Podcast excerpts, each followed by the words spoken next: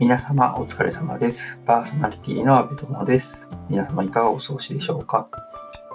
ポッドキャスト A ゼソートレイディオは一介の会社員阿部友が毎回一つテーマを設けて自由にお話しするインターネットラジオです。今回は第19回です。今回、てかね、今日は実の3本目とかに多分なると思うんですけど、日曜日ですね。今回は、えっと、スマホを変更した話をなんかどうしてもしたいなと思って話そうかなと思います。もともとあの au、まあ、au を使ってるんですけど、Xperia の XZ2 っていう、まあ、1年半ぐらい前のモデルをずっと使ってたんですけど、5月22日から、えー、と販売を開始したエクスペリアのフラッグシップモデルですね。エクスペリア1 Mark II っていうのに、1日遅れですけど、5月23日土曜日に、まあ、自宅に届いて機種変更しました。まあ、もちろん、まあ、オンラインショップ経由で、まあ、手配をして、まあ、郵まあ、郵便じゃないか。まあ、あれで届いたと。で申し込み日は、まあ、販売日よりもちろん前に行ったんですけど、まあ、ちょっと申し込みがギリギリだったのか、まあ、発売の22日じゃなくて23日翌日に届きました。まあ、新しいのは欲しかったんですよね。発表された時から。はい。まあ、今まで使ってたものについては、まあ、最近ちょっと電池のへたへたり方が早いっていうのもあって、まあ、そういうのも含めて新しいのいいなと思って、まあ、機種変更することになりましたね。で、機種変更すると、いろいろやらなきゃいけないことがありますよね。まあ、その辺もちょっと今日話してみたいなと思うんですけど、まあ、まずあの、引き継ぎ系ですね。あの、電子マネー関係とか、モバイルスイカとか、あの、ちゃんとやっておかないと、残高引き継ぎできないんですよね。あの、あとエディとかですね。あの、モバイルのエディですね。とか、ちゃんとやっておかないと、なんかチャージしてる金額が引き継げなかったりとか、これやったから本当にクリティカルなんで、絶対やらなきゃいけないやつ。で、あと、まあ、LINE ですね。LINE は、まあ、トークのバックアップももちろん取っておくんですけど、アカウント引き継ぎっていう、あの、メニューがあって、それを押して、次の機種に変えて、その引き継ぎを受けるみたいな風にしないと、まあ、たまにあの、機種変更でアカウント消えちゃいましたみたいな方、まあ、今もいるのかな昔は結構いたんですけどね。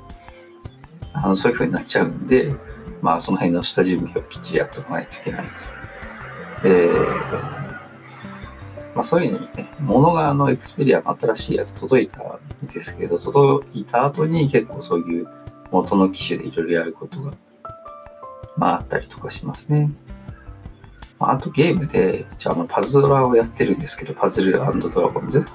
まあ、これもね、実はアカウント引き継ぎが必要なんですよね。引き継ぎ操作が。で、そうやって考えていくと、えっと、どのアプリが事前に引き継ぎが必要なのかって、まあ、調べないといけなくて、まあ、その電子マネーとか LINE とかは、まあ、分かってたんですけど、他にもあるんじゃないかと思って、まあ、なんかいろんなアプリを開きまくりましたね。なんか、その土曜日に届いた後に、まあ、もうちょっと前にやっとけばよかったんですけど、なんかやっぱいざやるっていうタイミングでこう、あれこれはただログインし直せばいいだけなのかなとか、これは事前に機種変しますってこうメニュー選ばなきゃいけないのかなとかですね、なんかそういうのを調べるのに割と土曜日は時間を使ってしまいましたね。あと、えー、毎回ですね、新しいスマホには、あの、画面にあのフィルムを貼るんですけど、あの黒いやつを貼ってます。あのプライバシーフィルターってやつですね。横から画面が見えにくくなるやつです。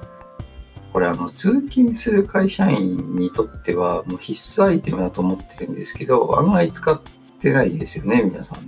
皆さんっていうか、まあ聞いてらっしゃる方あれですけど、なんか電車の中でなんか人の使ってるアプリとか、なんか見えちゃったりとかすることあるじゃないですか。まあまあ、漫画読んでる人もいれば、なんかツイッターやってる人とかもいると思うんですけど、あの、なんかそれが私は嫌だなと思っちゃう派です。まあ、フィルム貼ったからって言って完全に見れなくなるわけじゃないんですけど、まあ、やっぱりある程度、こう、プロテクトしておきたいな、みたいな風に思っちゃいますね。やっぱりプライベート情報満載なんで、スマートフォンって。あと、たまに、あの、多分その人の会社のメールとか、普通に打ってる人とか、まあ、たまにスマホじゃなくてあの iPad とか大画面とかで打ってる人とかもいますけど、なんか大丈夫なのかな、その会社とか思っちゃいますね。セキュリティ的に。まあ、最近、本当の最近はなんかソーシャルディスタンスとかでなんか感覚取ってたりとかするんで、まああんまり他の人のスマホとか見る機会、ほぼ、最近ほとんどないか。ないんですけど、なんか、そういうの見れて、見れてますよ、オタクの会社みたいな、なんかこう、風にこうついつい思ってしまいますね。はい。ただこのフィルターって、なんかいろんな人、友達とかに、あの、たくさん画面見せたりとかするような人には向きませんけどね。なんか、マーケティングとかもしそういうのでやってたりとか、営業とかやってたりすると、そのフィルムを貼ってると、もう他の人になかなか見えづらくなっちゃうんで。まあでもあんまり、他そっちよりプライベートフィルターを優先してます。あと、いろんなアプリをインストールしないといけませんね。インストールし直し？はい。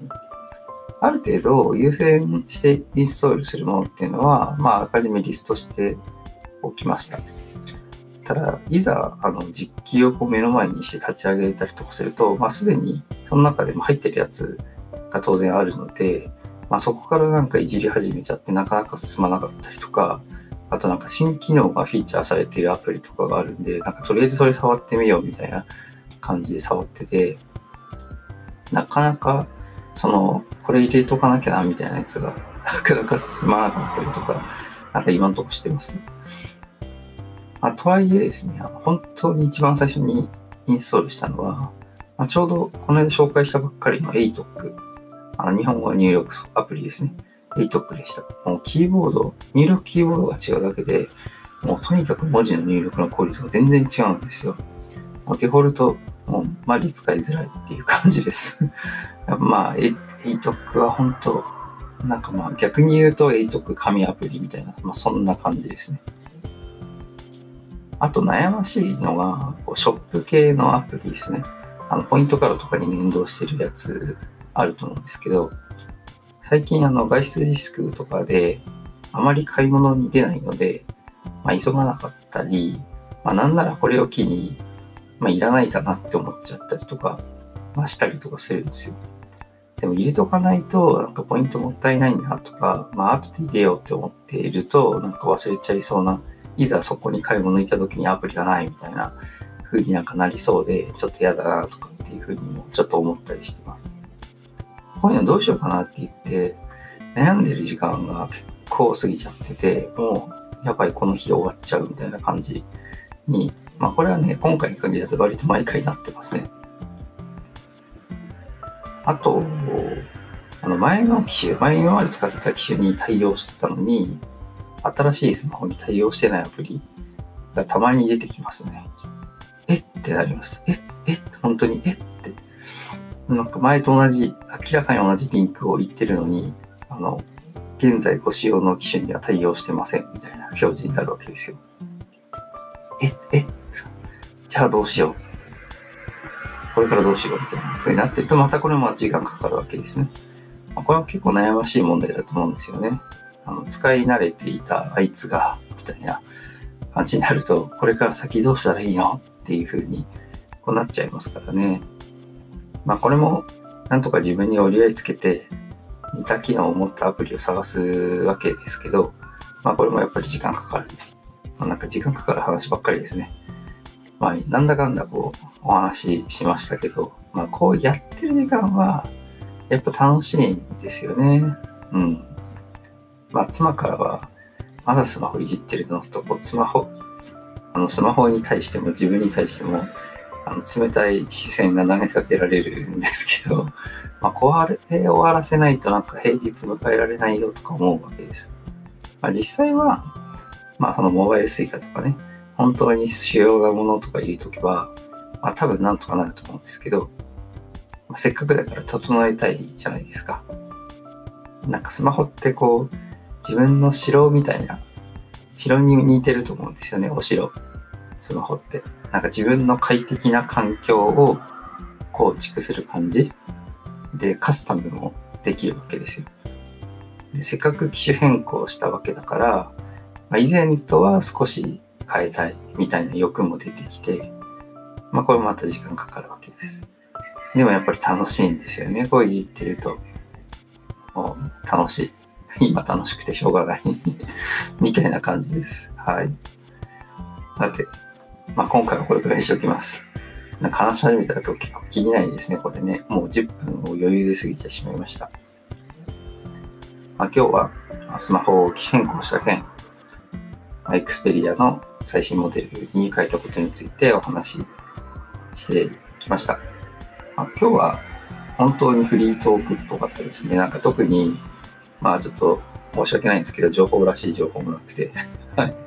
本当に喋って好きなものについて喋るみたいなもともとそういうことを考えてたんですけどね、最近はなんか、こういうものありますよみたいな、あの、回が多かったかなっていうふうに思うんですけど、今日は本当に機種変したんで、それについて話したかったです。まあ、同じようにね、機種変更する人には、なんか、ああ、それわかるわとか言ってもらえると、なんか放送した回があるなっていう感じがします。はい。最後に、えー、いつものお知らせなんですけど、質問、疑問、感想、あとは取り上げてほしい話題などありましたら、Twitter、ハッシュタグ、ATR1980、シャープ ATR1980、ちょっと言い直しますね。シャープ ATR1980 でツイートしていただければと思います。また、ペイング質問箱という匿名質問ができるサービスのリンクをこの説明文に貼ってあります。そちらからも受け付けてますので、どしどしお寄せください。お待ちしております。はい、それではまた次回。さようなら。阿部友でした。